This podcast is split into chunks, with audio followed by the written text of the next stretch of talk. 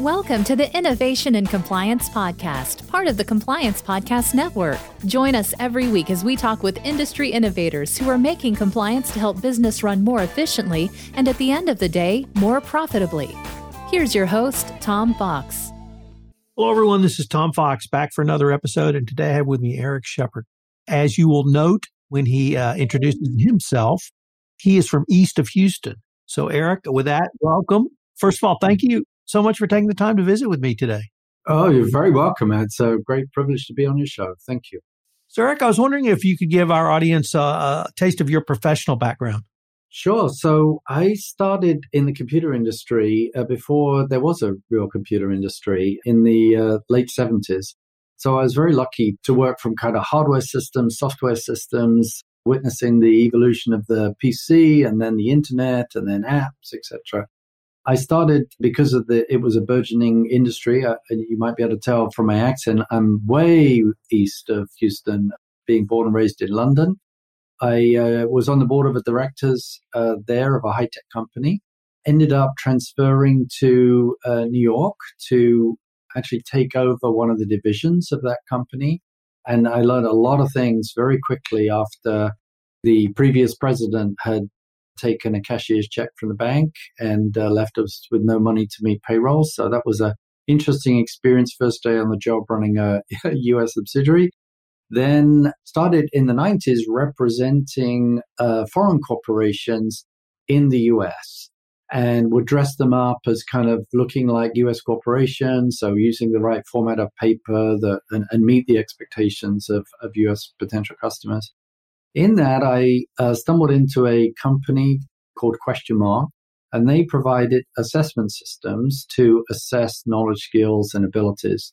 And became their CEO. I was representing them as kind of reseller. Then I joined them as their CEO. We'd merged the companies, joined them as CEO, and ran that company for 18 years and left just a couple of years ago.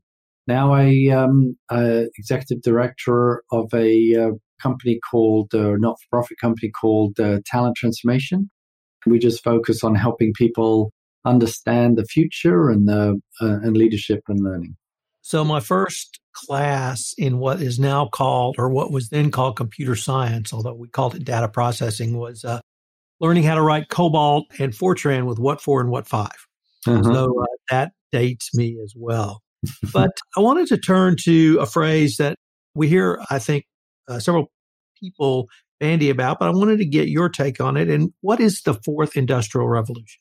Well, the fourth industrial revolution is recognizing that more intelligence is being built into machines that can do tasks that are currently being done by humans. So the first industrial revolution was about harnessing steam power and machines second industrial revolution was about standardization. So uh, we could have production lines and standard screw threads and standard power distribution. The third industrial revolution was more about computing. So we could store data, retrieve data. And now we're moving where the machines are becoming more intelligent. And what that means is that we'll see machines replacing tasks of humans, especially the repetitive tasks or the dirty tasks, the dangerous tasks. So we'll see AI used in drones to keep them stable in order to deliver packages or to inspect sewers. So this intelligence is, we'll see, in my opinion, a, an exponential rise in the use of technologies. And what that will mean is that people will need to learn new skills and be more agile in their approach to work. So let me take a phrase from your home island uh, from the second industrial revolution, and that's Luddites. And Luddites still exist today. And many of them are afraid of a fourth industrial revolution because they think we as human beings will be supplanted. And every time I talk to someone who's thought about this and talked about this and read and considered these issues, they basically say poppycock, that the human element will always be present, but it will allow us to have a greater insight and have more data available. Where do you come down on sort of the either on the Luddite side or perhaps on the other side? Well, well, Tom, I would probably try and navigate a course in the middle. And just as technology is going to disrupt a lot of jobs, we can also use technology to help us learn the skills required for the 21st century. So a lot of these skills are things such as communication, collaboration, conflict resolution. We can't ignore the feelings that some people will have about being displaced from their job. They will feel angry and irritated.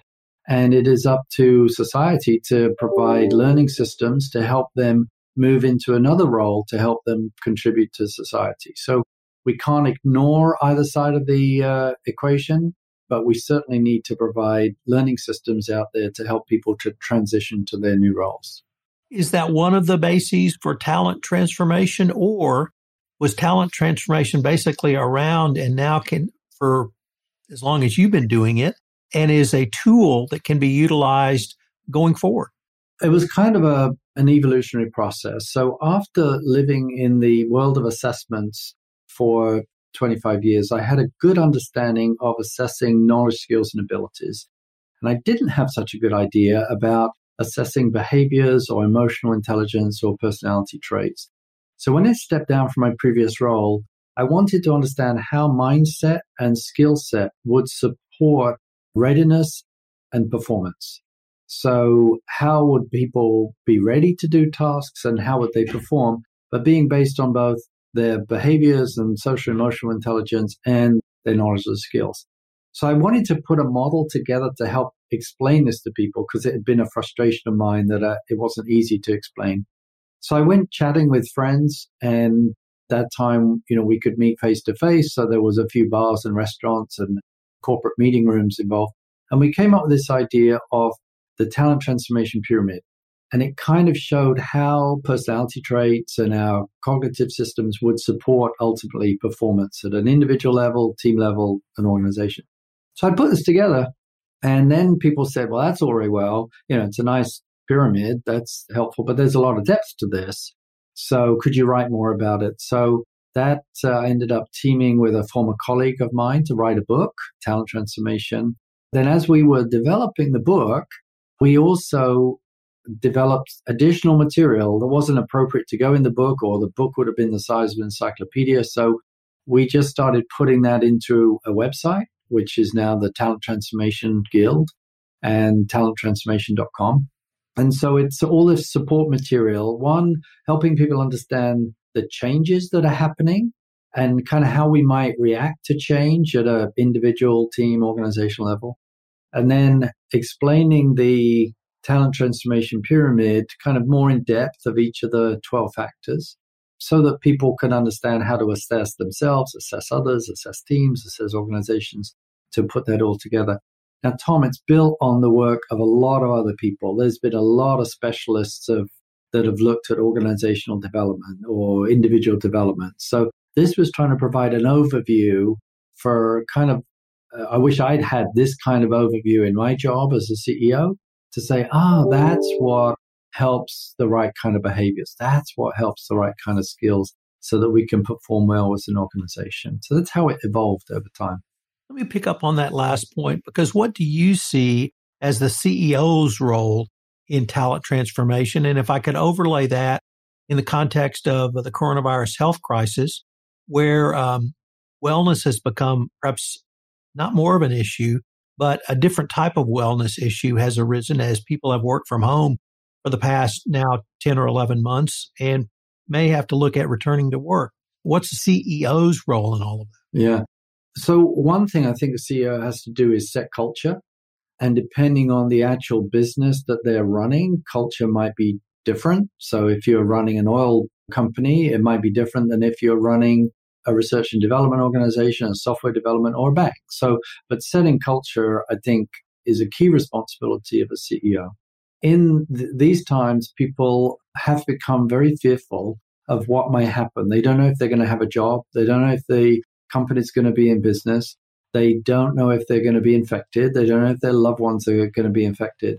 And all of these are aspects that will distract someone from being able to perform effectively. So being kind of very authentic, open, honest, and recognizing that people would have fears, but then addressing these fears. So in the health and safety, it would be follow the guidance of scientists. These scientists have been uh, studying this for much longer than we have, so they probably know something we don't know.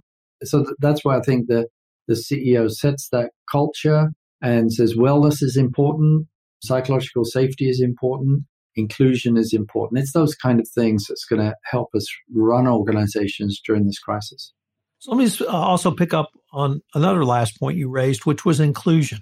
And diversity has been a byword of the United States employment scene since uh, Title VII and the Civil Rights Acts were passed. Mm. But now we have the word inclusion. So I'm a Southerner. I grew up in the South. I grew up in, in the age of Title VII, EEOC, where they would let let you in the door. That's what diversity meant. Yes, you can come in and work here. We're not going to keep you from doing that. Uh, but that was it.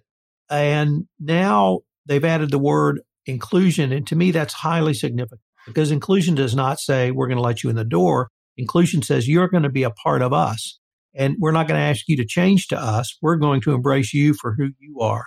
And I find that to be incredibly powerful. And I'm a lawyer by professional training, so words matter to me. But that term inclusion, does that really have to be set by leadership at the top that we are going to bring in people who look different than us, who think different than us, who may be different than us, but we're going to include them as one of us? Yeah, I mean, first of all, Tom, I think you've summed up the, the issue extremely well. I also think it's a very important issue. And yes, it comes from the top. And the pandemic has caused more risk to people feeling excluded. It's much easier to exclude people uh, when they're working from home than it was in the office because people in the office could witness what was going on around them. And so it's a culture from the top and it's making sure that everybody does feel included. Yeah. So I got to turn to specifically to your the company that you co-founded and ask you uh, really although having listened to this podcast now I think I'm going to know the answer but what led you to found Talent Transformation? Well, part of it was that we recognized what was happening with the fourth industrial revolution. We recognized that there could be a lot of inappropriate decisions made where the leaders could just exit 25% of their workforce and bring on uh, a new 25%, which would be unhealthy for their organization and, and unhealthy for society. So, helping people understand what was happening, why it was happening, and how they could transition and how talent could be upskilled and reskilled to take on these new tasks. So, I think first was helping people recognize the problem and then giving them a formula to resolve the challenge. In doing a little bit of research for this podcast, it struck me that your approach is flexible enough to help an individual employee, to help a chief compliance officer understand the roles they may need to embrace, but it also is broad enough to be overlaid on an entire corporate level that help a corporation understand where its workforce may be uh, headed. Is that a fair assessment? That is a fair assessment, yes. And it's recognition. What we're trying to do is also recognize that a lot of the repetitive tasks that were performed by individuals in the past are going to be replaced by machines. So, what is the place of humans in the future? Well, the place for humans in the future is more about creativity, communications, cooperation, collaboration, all the kind of C words. So, to encourage that through learning, through culture, we'll see those organizations tend to be more successful because they are being more creative and em- embracing the possibilities of the future. That's interesting because my observation would be the company that can embrace those talents and those skills is actually going to be more efficient. And having greater efficiency would lead to greater profitability simply because they're more agile, they're more nimble, they can respond to what we used to call black swan events, but now are just regular events. Yeah, yeah. No, they're absolutely right. I mean, in, in the you mentioned uh, that you're trained in being a lawyer. We see that the legal profession now is using these very comprehensive tools for discovery, for natural language process, to read briefs, to read contracts, to kind of spot what's missing, to spot the risk. And now the lawyer does more of the communication, does more of the creative writing, does more of the briefing the uh, their client as that's an example where they're providing more value because the machine is doing this heavy lifting of all the reading required.